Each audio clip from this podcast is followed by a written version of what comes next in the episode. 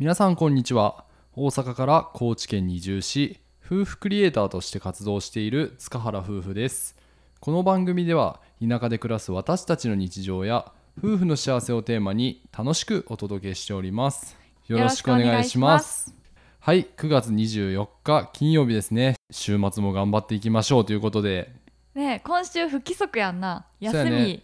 平日平日休みみたいなうーんあでも俺結構そういうの好きやってんけど1週間で考えたらさほぼ働いてない感覚になるよな、そうそうそうそう今週楽勝みたいなで、うん次週からめっちゃしんどい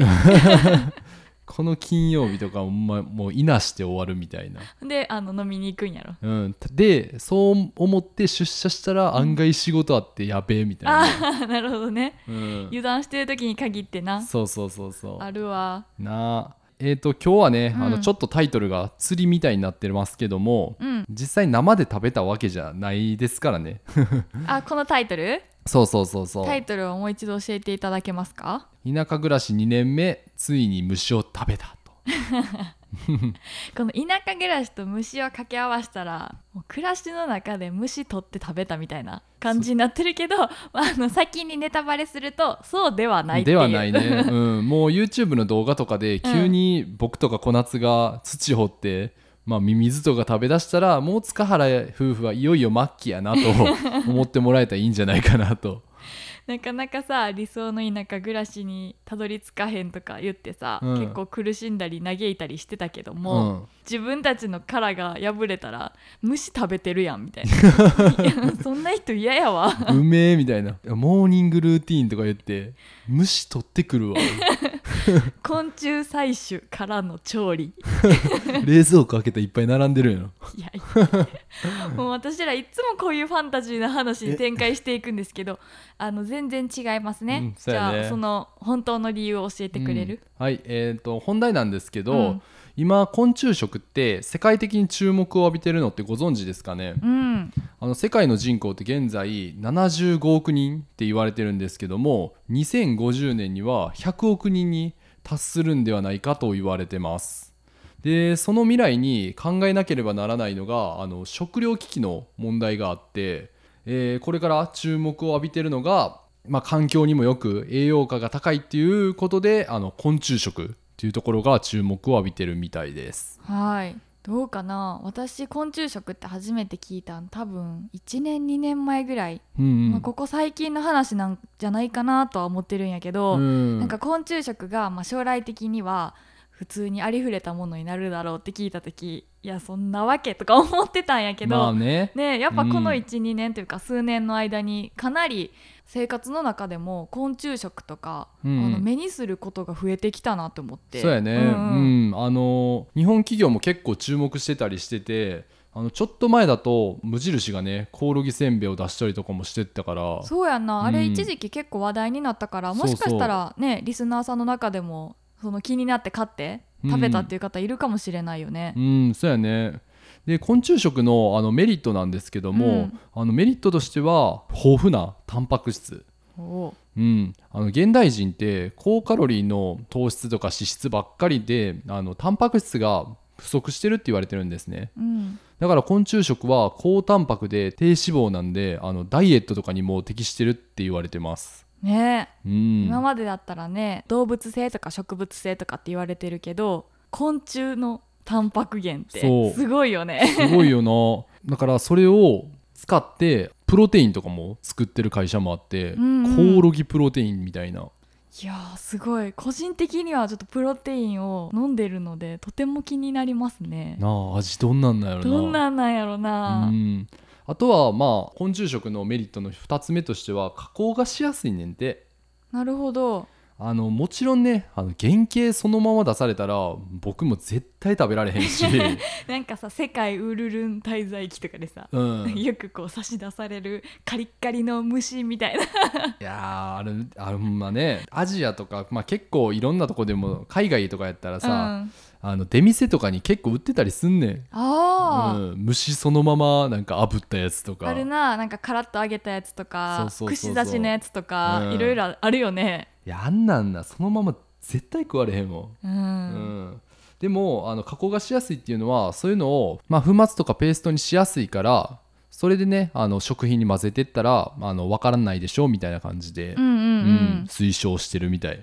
そやねんとはいえやっぱねいくらこうやってタンパク源だしこれからあの主流になってくるうん。かもしれないとは言われてるけど実際のとこ味どうなんっていうのはすっごい気になってた個人的にはいやーそうやうね、んまあデメリットとしてはあの虫を食べてるっていうその、まあ、さっき言ったちょっとうわーっていう気持ちうんうんうんがあるから、そこをね克服できたらあの環境にもすごい良くてね今ってなんかねあの牛とか豚とかって温室効果ガスがめちゃくちゃ出るから、え、うん、環境問題の一要因となってるからそうそうそうう、ん、あまりいいとされてないんですけどそれに比べて昆虫食って本当に10分の1以下とかも言われてるんでねえいやとはいえ昆虫っていうのはね結構、まあ、勇気いるやんそうやねどういうふうに摂取するかっていうところでうんかなり変わってくると思うし、そうそやねもそも形があったら絶対無理やん、うんだからそのパウダーを例えばさっき言ったプロテインだとか他のもの、うんどんなものがこれから出てくるんかなっていうのはめっちゃ気になるけどね。そうやね、ん、で僕らねあの今回それで昆虫食って面白いなと思って調べて、うんそしたらある企業さんが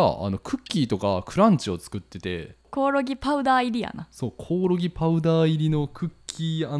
クランチ、うんうんうん。でいざねちょっと頼んでみるかということそうでそう。なんかその時ちょうどセールみたいなのやっとったんかな。うんあのすごいお手頃価格で買えました。で買って、まあ三四日ぐらいで届いたよね。うんでね2人で「うわ届いたしじゃあ食べるか」っていうことで、 まあ開けたところ別にそんな昆虫って感じではなくて、うんそれもねあのやっぱりあの粉末にして混ぜてあるだけなんでクッキーとかに、ううんんうん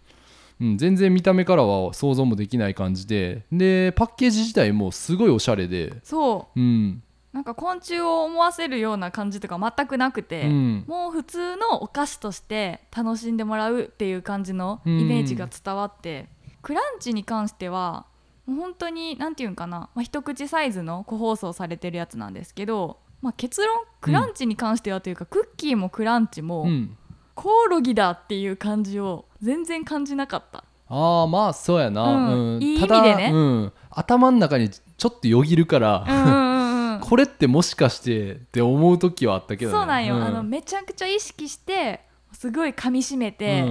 うん ね咀嚼していったら最後の方にこう味わったことのないちょっとした風味、うんなんか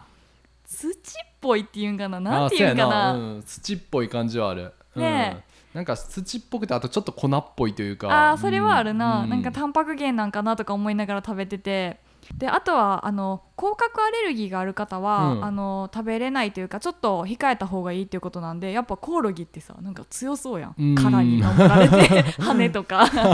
そういうところにやっぱそういう甲殻アレルギー似たような成分があるんかなと思って。うんそうやね、うんそういうのも結構あのデメリットとしてもあるみたいよ、ううんんいやでもねあの初挑戦ですごい興味本位で買った割には美味しく食べれましたし、うんなんなら本当に日常のお菓子として普通に食べれるような位置になるんじゃないかなってそ今う後やねね広まっていけばうね、んあのその最後のなんていうんやろ後味的な部分っていうのはね今後改良されていくんじゃないかなと思ったんですけども、うん健康志向とか、まあ、健康面でこう気にする人っていうのは将来どんどん増えてくると思うから、うんそういった時に、まあ、普通の砂糖バンバン使った甘いチョコレートを食べるよりはなんかコオロギのクランチを食べて、まあ、ちょっとしたタンパク質も取れて、うんってなる方がなんか私はいいかなと思ってそうやねそうそう今からあのねもう年重ねていくときにそんななんか成人病になるようなもんばっか摂取してたらね、うんよくないやろうしまあ、生産の面でも環境に配慮したみたいなことになってくるとどんどんこれからいろんな食材に変換されて登場するんじゃないかなと思ってめちゃくちゃワクワクします。はいうん、というところであの今回はねあの昆虫食について紹介をさせていただきました、えー皆さん昆虫食どうですかね興味ありますか ね昆虫ってコオロギとかもそうやしあとなんかイナゴとかあーバッタとそうやか、ねなんか似てるやんか、うんバッタバッタはないかないやーどうやろう分からんけど食ってるとこもあるかもしれねんし、あの足がこうガクッと曲がってるやつら、うんピョーンって飛ぶやつ らが今後食材になっていくんかなとも思うしそうやねそうだから今後ねあの皆さんの食卓にも普通に昆虫がある未来っていうのがあるかもしれませんね、そうやうね、んなんかそういうのを調べてみると本当に最近いろんな情報があるし虫に限らずね植物性の卵とか,、うんか魚とかも植物性のやつが今後できるみたいなあそうなん近未来ないろんなことがへーあの記事でよく見るのでぜひ興味ある方は調べてみていただきたいなと思います。はいあちなみにあの、うん今回僕たちが食べたやつはあの概要欄に載せておきますのであのもしご興味ある方はリンクからご確認いただければと思いますはい、あの僕はね虫はね本当に苦手なんですけどもあの昆虫食とかちょっとね近未来的な食には興味があるんで、うん、またねこうやって面白いことがあったらラジオで今後も話していきたいなと思います、はい、ということで、えー今日はね虫を食べたというテーマでお送りさせていただきましたそれでは皆さん次回の放送でお会いしましょうバイバイバイバイ